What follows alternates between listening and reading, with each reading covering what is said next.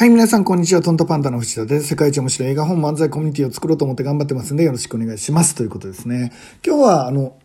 自宅のリビングからちょっと、あの、録音しているんですけど、まあ、天気もいいし、最高な一日になりそうですね。今日は、もう、とにかく楽しい一日になりそうな感じがしますね。声まだ枯れてますね。歌の影響ですかね。で、今日はどんなお話をしたいかというとですね、食卓を取り戻そうというお話をしたいと思っています。えっ、ー、と、ご存知のように僕は今回、あの、楽人塾という会社を作りました。で、その会社では、えっ、ー、と、人の心が入れて、まあ、幸せになって前に進めて、そして、えっ、と、自分の人生を取り戻すようなね、えそんなコンテンツをたくさん、えー、これからね多くの人に提供できるような、えー、そんな会社になって、えーと、世界中に勇気を与えられるような会社になれたらいいなと思ってます。えっ、とまあきれい事に聞こえるかもしれないんですけどやっぱりあの何かを進めていくのにきれい事って重要だと思うし自分のやってることをね堂々と、えー、子供とか、えー、家族とか、えー、お友達とか、えー、世界中の人に、えー、自信を持って言えるようなことをやりたいのでやっぱりきれい事って大事だと思うんですよね。で、えっと、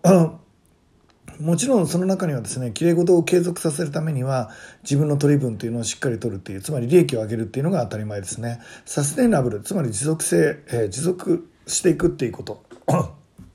をテーマにした場合はやっぱり、えーと、自分で収入を取っていくっていうのは大事だからもちろんその利益が上がるような仕組みをしっかり作っていくっていうのは大事だって思っています。で昔のね、えー、国際政治学の世界で言ったら昔はいわゆるあのボランティア的なね、えーと、誰かのためにあの誰かが犠牲になってえ、それが美しいなんていう話をしてたんですけどもちろんそれは美しいんですがあの継続性がないんですよね。持続性がない続かないっていうことですね。なので、えっと、何か、えー、プロジェクトを誰かを幸せにするために続けていくためには、えー、循環させる必要があるっていうのが、まあ、サステイナブル、えー、持続可能なね、えー、開開発というか幸せの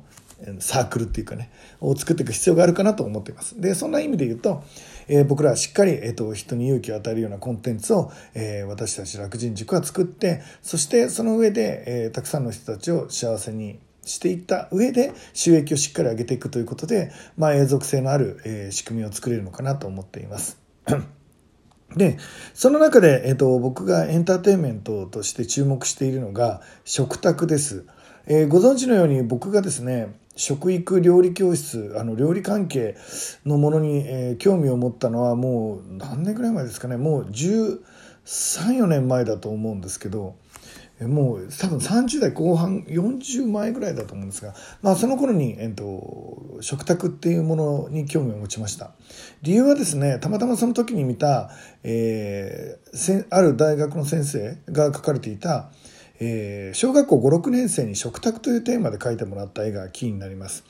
で食卓っていうテーマで絵を描いてって言われたら多分私たちの世代だと家族みんなでワイワイと、えー、食べてるみたいなものを描いてる方が多いと思うんですけど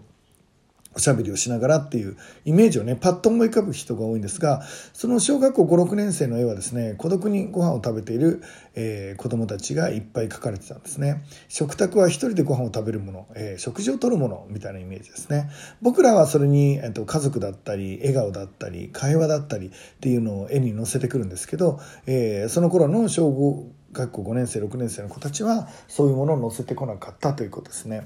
でそうすると食卓自体はまあ食べるもの栄養を取る場所みたいなイメージでもちろんその機能はあるんですがそれ以上にやっぱりコミュニケーションの場所だったり、えーと、笑顔の場所だったりって重要だと思うんですよね。もちろんお仕事の関係でねなかなか、えー、家族でご飯を食べれないなんていう方はもちろんいると思うんですが可能な限り、えーと、人とね顔を合わせて特にあのお子さんのいらっしゃる方はお子さんとね、えーと、食事をするっていうのも、えー、ありかなとは思っています。で、えー、とそれは で僕らは初めてですねそうだな全国縦断クッキングライブツアーっていうのを2009年かなから始めたんですよねこれはあの僕の、えー、大親友のですね本当に尊敬する料理人の方がいてまあ超一流の方なんですけどその方の料理教室と,、えーと、僕が食育を話すっていうので、えーと日本中を回っていました。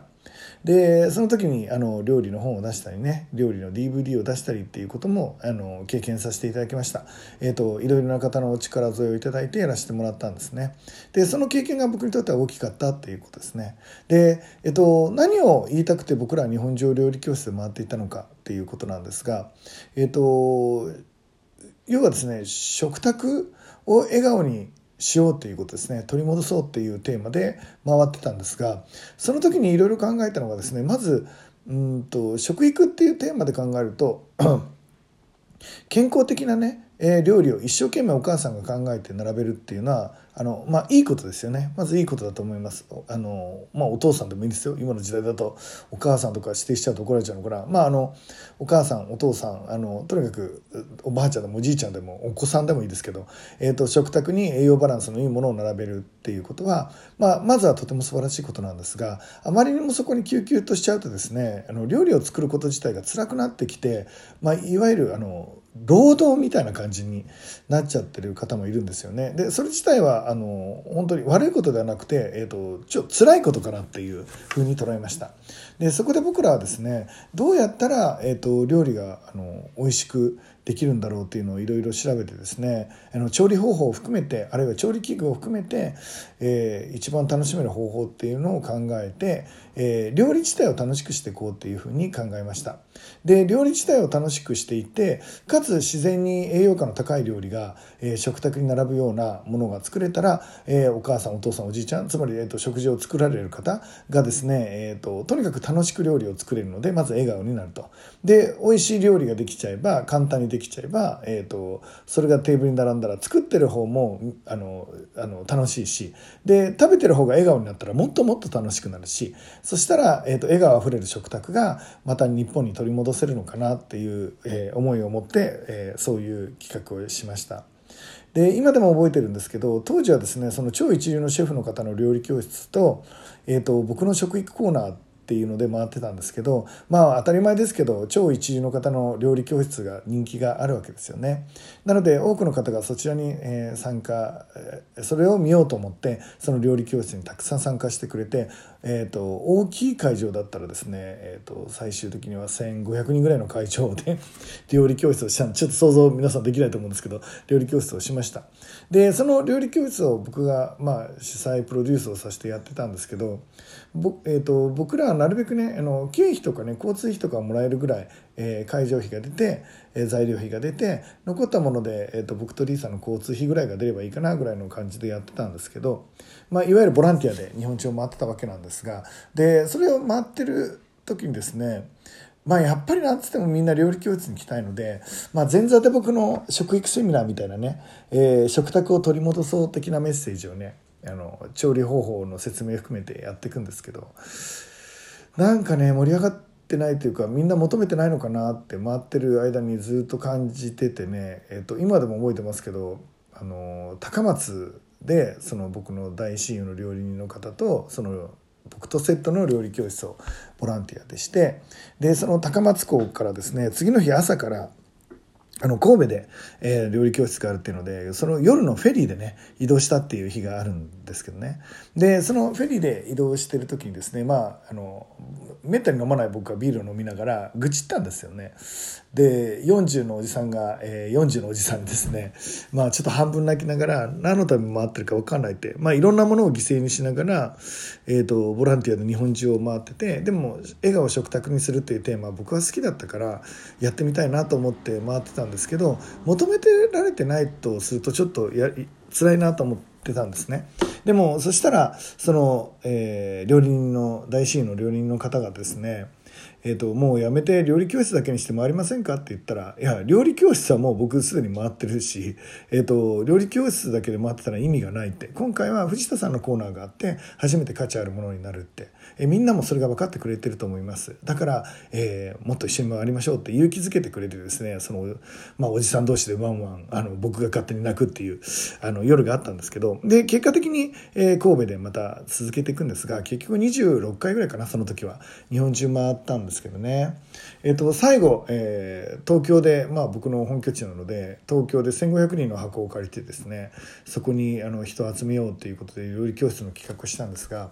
えっ、ー、と、一分、発売1分間で1500オーダーです。1分で1500人が申し込んできたんですね。で、僕はその時分かったたことがあって、それが、まあ、要は日本中回ったところがね、東京のお友達に絶対出た方がいいよって連絡をくれてたみたいで、で、それでみんな来てくれてたんですね。つまり、えっと、僕のやってることが無駄じゃなかったっていうのが分かった瞬間なんですけど、とても感動しました。最後はいろんな方のお手伝いもしていただいて、1500人分のね、シフォンケーキを焼いてきてくれるような方々もいてね、なんか参加者本当にあったかい素敵な会を作れたと思っています。で、えっと、その時にね、えっと、食卓っていうもの自体がエンターテインメントだと思いました。えっと、人の心を揺らして楽しくなって幸せになってっていうものが、えっと、エンターテインメントだとするならば、食卓は最高のエンターテインメントだなって。で、その食卓をね、えっと、笑顔あふれるものにするお手伝いができるとしたら、僕らはコンテンツ制作会社としては最高じゃないかなと思ってます。なので、えっと、これからですね、料理に関するようなものも皆さんにお伝えできたらいいかなと思って準備を始めています。食卓を笑顔にするようなね、そういうグッズとかもね、え、ー、と、いっぱい作って、で、もちろん、えっ、ー、と、僕らも利益をそれで、まあ、そんな大きくは多分上がらないですけど、上げるようにして、で、えっ、ー、と、それを日本中の人にね、えプロジェクトとして、えっ、と、いろいろ提供できるようなお仕事がね、僕の方でもできたら幸せかなって思っています。いつの日か振り返った時にね、えーと、自分のやってることをよくやったなって言えるような、えー、綺麗事をねやっぱり僕は真ん中に置いておきたいなと思ってますただし作り物ではなく心から思えるような綺麗事があったらやっぱり仕事ってあのー、なんか自信持ってやれるかなって思ってるんですね。今回は、えー、食卓を笑顔にするコンテンツっていうものを考えて、楽人塾はまた前に進みたいと思っています。えー、ということで、えっ、と、今日もね、一日絶対面白い一日になると思うので、めっちゃ楽しんでいきましょう。絶対いいことありますよ、皆さん。いってらっしゃい